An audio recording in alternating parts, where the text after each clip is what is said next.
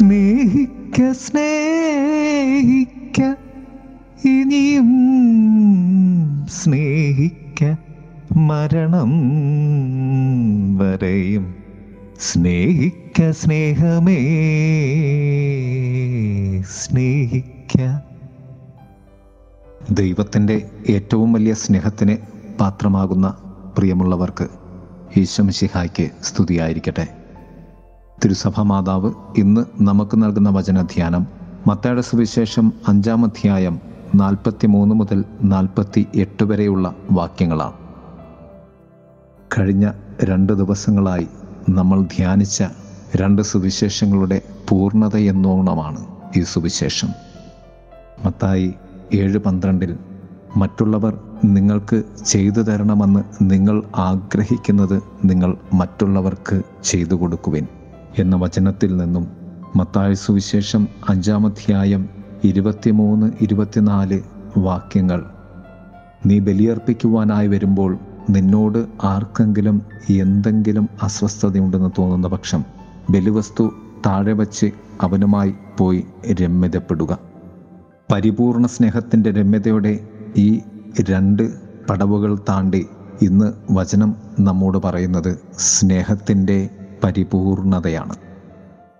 എന്റെ സ്വർഗസ്ഥനായ പിതാവ് പരിപൂർണനായിരിക്കുന്നത് പോലെ നിങ്ങളും പരിപൂർണരായിരിക്കുവിൻ. അയൽക്കാരനെ സ്നേഹിക്കുക ശത്രുവിനെ ദ്വേഷിക്കുക എന്ന് നിങ്ങൾ കേട്ടിട്ടുണ്ടല്ലോ. എന്നാൽ ഞാൻ നിങ്ങളോട് പറയുന്നു ശത്രുക്കളെ സ്നേഹിക്കുവിൻ. നിങ്ങളെ പീഡിപ്പിക്കുന്നവർക്ക് വേണ്ടി പ്രാർത്ഥിക്കുവിൻ. സ്നേഹം വീണ്ടും സ്നേഹം ഇനിയും സ്നേഹം. കർത്താവ് നമ്മെ പഠിപ്പിച്ച മന്ത്രം ഇതാണ്.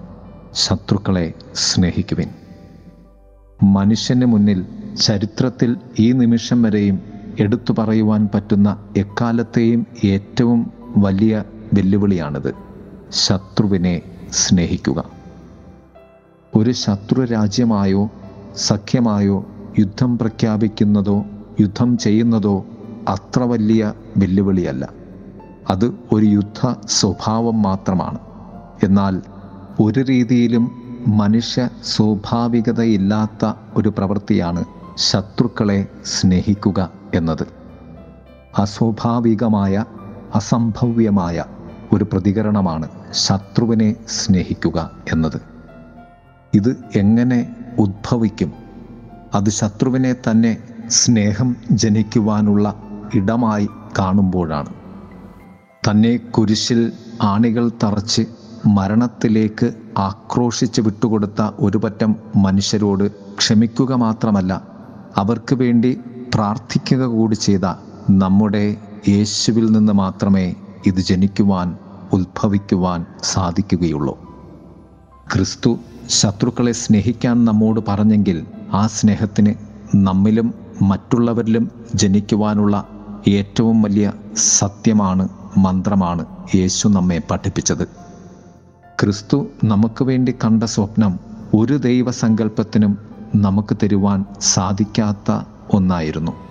അത് നിങ്ങളുടെ സ്വർഗസ്ഥനായ പിതാവ് പരിപൂർണനായിരിക്കുന്നത് പോലെ നിങ്ങളും പരിപൂർണരായിരിക്കുവിൻ എന്ന സ്വപ്നമാണ്. ഒരർത്ഥത്തിൽ ദൈവത്തിൽ നിന്നും എന്തെങ്കിലും തരുക എന്നല്ല ദൈവത്തെ പോലെ ആയിത്തീരുക എന്ന മന്ത്രമാണ് ക്രിസ്തു നമ്മെ പഠിപ്പിച്ചത്. പ്രിയമുള്ളവരെ ക്രിസ്തുവിന്റെ സ്നേഹിതരായി നമുക്ക് മാറാം. ദൈവം നമ്മെ സമൃദ്ധമായി അനുഗ്രഹിക്കട്ടെ. സ്നേഹം മാത്രം ജീവൻ പോലും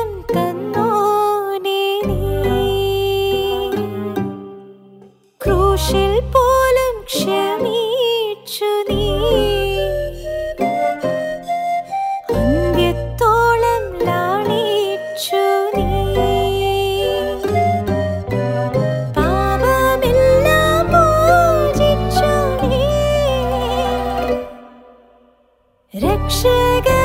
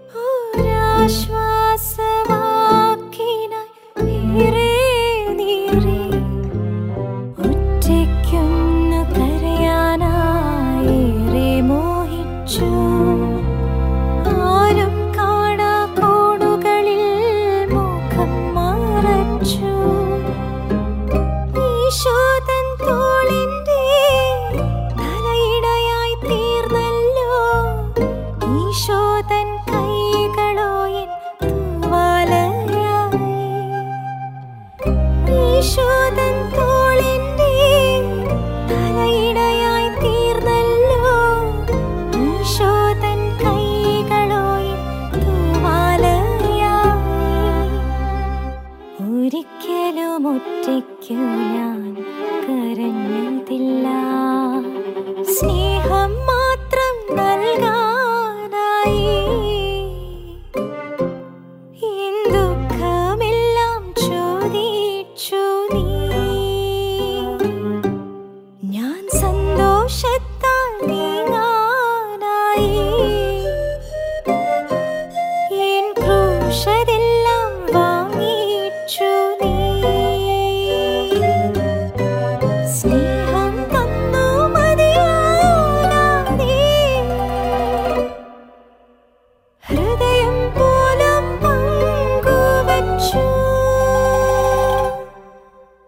似汗咁。